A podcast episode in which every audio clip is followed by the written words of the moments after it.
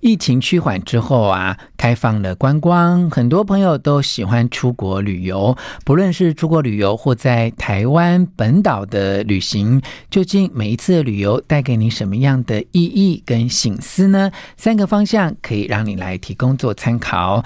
第一个重点是，当你呢在旅行的过程当中哦，就会发现金钱很重要，因为金钱让你的人生可以有所选择。第二个重点是在旅途当中会发现有一些事情是金钱没有办法取代的，譬如说你的旅伴，这就是比金钱更可贵的地方。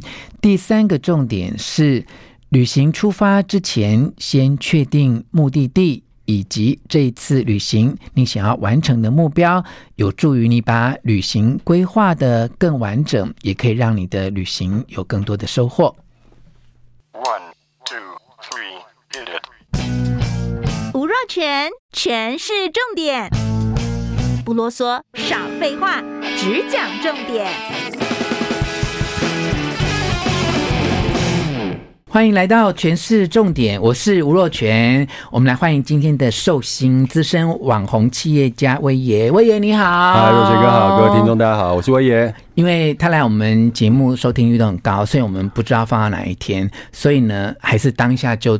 祝你今天生日快乐！谢谢。祝你生日快乐！要低调，这个年纪。祝你生日快乐！不能讲年纪啊，看这看不出来哎，真的好会保养哦。你数字不是问题啦，真的好厉害哦。不过最近我也其实，在忙碌之余啊。从疫情慢慢可以解封之后，也好多趟旅行哈。对啊，嗯，就是把去去年前年没去的都补回来，还是其实你立场性就是这么频繁的在往返？之前就是这样子。嗯、我自己小时候给自己的最大愿望是我每一季要出国一次，每三个月要出国一次。嗯、那在疫情之前，其实我已经达到这样的目标了。现在只是回、嗯、恢复之前的水准而已了。对了，嗯，所以是。嗯，有计划、有目的的旅行，还是只是出去去哪里都没关系呢？其实都没关系耶，因为我觉得旅行给我的一个回馈，就是每次旅行完我回来就特别努力工作啊。为什么？因为我觉得这个世界的运作都需要钱啊。所以真的，先花完钱或花掉一笔钱回来，会想更认真赚钱吗？因为其实脱离了你自己的环境，然后到一个陌生环境，你会很更清楚的看清一些东西。嗯，就当我们去机场的时候，嗯，你就会发现有人可以坐商务舱，有人可以走经济舱，商务舱的还可以提前登机，排队还不会排那么久。嗯，然后上去的服务就不一样。其实光是。这一件事情就让我很有想法了。比如想说，一台飞机同样是在的飞机，有些人可以却可以选择坐在商务舱，嗯，有些人他就是只能选择坐在经济舱，嗯嗯嗯，那就是跟就还蛮蛮有趣的一个，嗯，其实，在那上面最看得出，人家不是说有钱没有钱那种阶级都一样，其实在上面就是阶级啊，是是，对啊，这每次排队对我来讲很有刺激耶，我觉得。排队上飞机的时候，就感觉好残酷哦。对，很残酷，很残酷。对，对，那因为我工作属性的关系，就是早期嘛，因为你知道，在外商公司又当了主管之类的，公司当然就会让你做商务舱。可那时候我年纪很小啊，譬如说要飞西雅图去污染工作啊，嗯，那公司让我做商务舱，然后我我我其实觉得有点不好意思，因为那毕竟年纪，嗯，尤其看到大家都在。经济舱排队的时候，对，那后来因为随着自己的资历、收入啊慢慢长大之后，就会看状况嘛。譬如说，呃，我爸过世，嗯、呃，几年就我觉得我们全家都还在一些哀伤里头。好，那我就真的花了一大笔钱哦，就是呃找我两个姐姐跟我妈，那时候我妈行动能力还好，然后我就。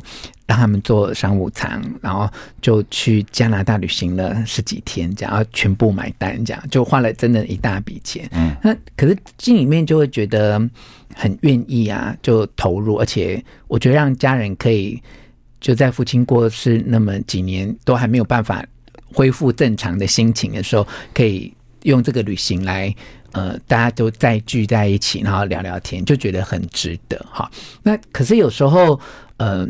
就是会有另外一个想法，不晓得我也觉得，就是那有一些人他他花得起，他也愿意，可是他还能够选择经济舱，好，或坐在经济舱，某种程度这也是一种他能够选择的自由了。对，就是他能选择，有些人是没有办法选择。所以你看，重点在于，其实有时候金钱。他给你的不只是一个物质能不能享受跟匹配的问题，而是给你一种选择权。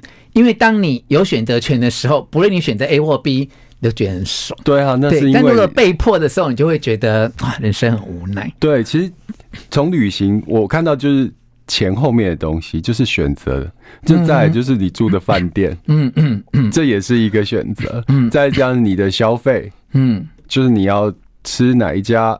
吃什么东西，去吃哪家饭店，甚至你看到什么东西，你要不要买？嗯，其实这一路上其实都可以看到所谓的选择。嗯，所以说我觉得每一次呃出国旅行回来，都是让我一个有一个进化的感觉啦，就会更努力的想要投入自己的工作。所以我觉得每次出去回来都是这样的心情跟自己。旅行啊，有让你体验到哪些东西是钱买买不到的吗？旅伴。没有啊，你每次旅伴都很好啊，你愿意花钱招待他们，都可以找到很好的旅伴。某种程度这也是一个选择啊。你也如果你愿意要花钱，你也要那那些人花的心甘情愿啦。对对对对，其实你知道，就是讲旅行，呃，我有个客户，他是可能大我一二十岁的大老板吧，嗯，他的那个公司的营业额大概就是二三十亿那种，是我很久的客户。那他什么都有了。他有一天就是我去找他聊天，他跟我讲说：“诶，如果你今天有了，他问我说，如果你跟我一样，现在有这样的经济能力的话，你最想做什么？”嗯，我跟他讲说，我想要环游世界去旅行。你知道他回我什么吗？嗯、他说：“你你要跟谁去？”哦，我说：“跟朋友去，跟喜欢的人去。”然后他就回说：“嗯、我没有人可以陪我去。”啊。他跟我这样子讲，嗯嗯嗯，对啊，那个时候就觉得哦，好哀伤，我该，我也不懂得怎么安慰他，对啊，我懂，我懂，我懂，我我我先插题问一个问题，就是说，呃，奇遇环游世界不一定是一次完成嘛，对啊，对啊，其实对崴爷来说，你已经早就开始在环游世界了吧？如果我用这个角度来看。是啊，就是就每次玩某一个地方就分段式，因为你说如果要花一段很长的时间去真的做到一次环游，我觉得不太可能，因为你在台湾还是有自己的牵绊嘛，而且还要做，还有我的狗，而且不是全世界每个地点你都想去啊。是啊，是啊，是啊，像有一些走欧美挂的，有些人走亚洲挂的，对啊。嗯、我我跟你讲，我因为工作跟家庭一些关系，我就我大概就是三十岁之前。我三十岁前我就去了大概三十五个国家，哦、所以后来即便我妈生病，我没有办法走很远的地方，就旅行这件事情对我来说，它都不是一个遗憾了。嗯、我觉得去哪里也好，啊不去也没关系，这样。嗯、可是对很多人，他如果没有透过这个旅行去看这个世界，那看这个世界的。目的其实最终还是在认清自己嘛。比如说你刚才讲的选择旅伴，这其实它都牵涉到一些人生的价值观。其实真的不是去哪里看什么景点。嗯，我觉得最有感触的几次是一次我自己去，第一次自己一个人去旅行，我选择我比较熟悉的日本。嗯，结果你到日本之后，呃，我一个人就在饭店里面。然后早上起床，本来想说要去哪，但是说啊，一个人算了，我就继续躺着。然后就躺到一半的时候，就想说该出去吃东西了，要去哪啊？不用，就饭店旁边找东西吃。你知道那时候我惊觉我没有办法一个人让自己过得很精彩。那时候是我大概很小的，就是蛮年轻，三十左右的时候，我我惊觉到说，原来我一个人没有办法安排自己的生活，我一个人没有办法。照顾好自己，我一个人就可以很、嗯、就是很随便的过日子，嗯，所以我因为那一次，我觉得我不可以这样子哦，就算我一个人，我还是要过得很精彩，嗯、所以凡事都必须要规划。那现在可以了吗？现在可以哦，我本来想说表操课哦，我想说，如果不行的话，我虽然没有很爱跟别人旅行，但。我觉得威爷应该是我还可以忍受的，哦，我是百搭，我都可以，我都可以。我 现在可以百搭了，这样对啊，对。好，那有没有什么要特别你自己去旅行的时候，你会特别准备的，或特别避免的？因为你刚才讲说，你觉得行前的准备很重要嘛？对，啊，对，你会准备哪一些？现在越现在越来越随性了，护照跟钱要带，然后知道自己要要住哪里就好了。那所以你会就是标配就是机加酒这样，还是连这些都可以不用？我。标配，你说事前要预定好，对，对，我事前都会预定好。我一定要机加酒啊！你不要告诉我说什么去那边再看看。我觉得那个我没有办法，太高了，对对，变数太高了。所以机加酒是基本配备，就对对对，一定要的啊。然后其实几个大目标一定要有，比如说这次要去，像之前就去，一定要去踩东京铁塔嘛。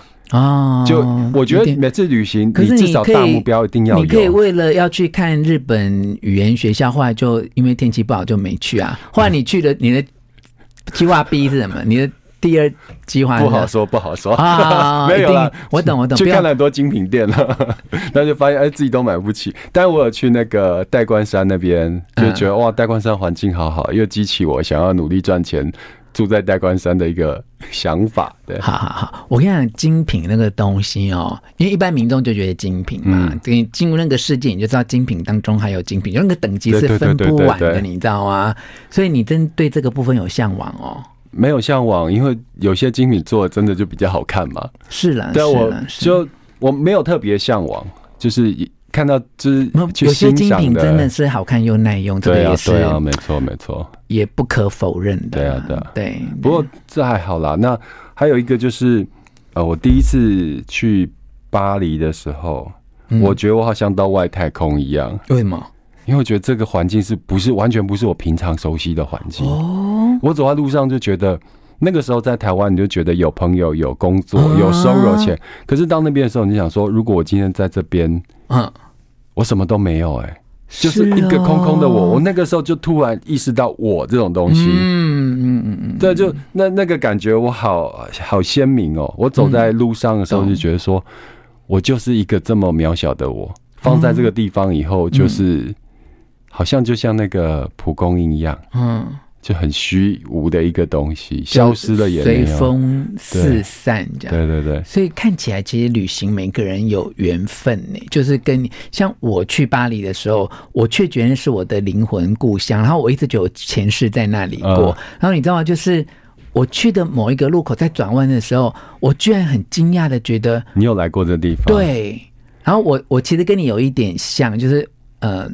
那几年我一直觉得我要去定居在巴黎，嗯、然后我很神经病的，我那时候已经开公司了，然后我还跟我的同事讨论，还跟我爸妈讨论，然后我爸妈都说好啊，反正你现在没有什么牵挂，你想这样做的话，所以我还真的就是去巴黎就再回公司吗？对，回来一个礼拜之后我又回飞回去，哎，然后我你知道我本来想要停留三个礼拜，嗯、可是我就在每一个。场地的勘察，就找找住的地方，找事业，怎么在那个 plan 的过程当中，会一直问自己说：“这是我真正想要的吗？”结果是吗？就我不是啊，我又回来了。我我觉得我好像比较适合在那边生活，没有，而不是在那边就是开创一个事业。你有什么发现吗？有哦，如果你在巴黎认识一个对象的话，嗯、你就会是你现在就是巴黎人了。其实你要知道我没有，就是有啊，但是我并没有觉得那个是我的追求啊。可恶，对，可惜，我我每次，好，我每次我每次都想说，如果我在东京有一个人，那你就会跟他，我一定会去。哦，真的吗？我的感觉跟你一样，我现在的角度是用观光客的角度去看这地方，但是我没有生活。但是那个生活是很难切入的，你知道吗？我我懂你的意思，可是有时候这个这个很很前世姻缘，我觉得。对啊，对，你跟戴如姐应该是前世的巴黎人姐姐弟，然后是巴黎的姐弟，有有可能有可能。哎，真的，你看看我们这个互动，就觉得就这缘分，然后平常不用干嘛干嘛，可是就是很知道彼此这样。太好玩了，我觉得今天好像讲不完哈，下次再约哈。谢谢威爷，谢谢哥，好，希望你喜欢今天的全是重点，分享给你的亲朋好友，并且给我们五颗星的评价。下次再见喽，拜拜，拜拜。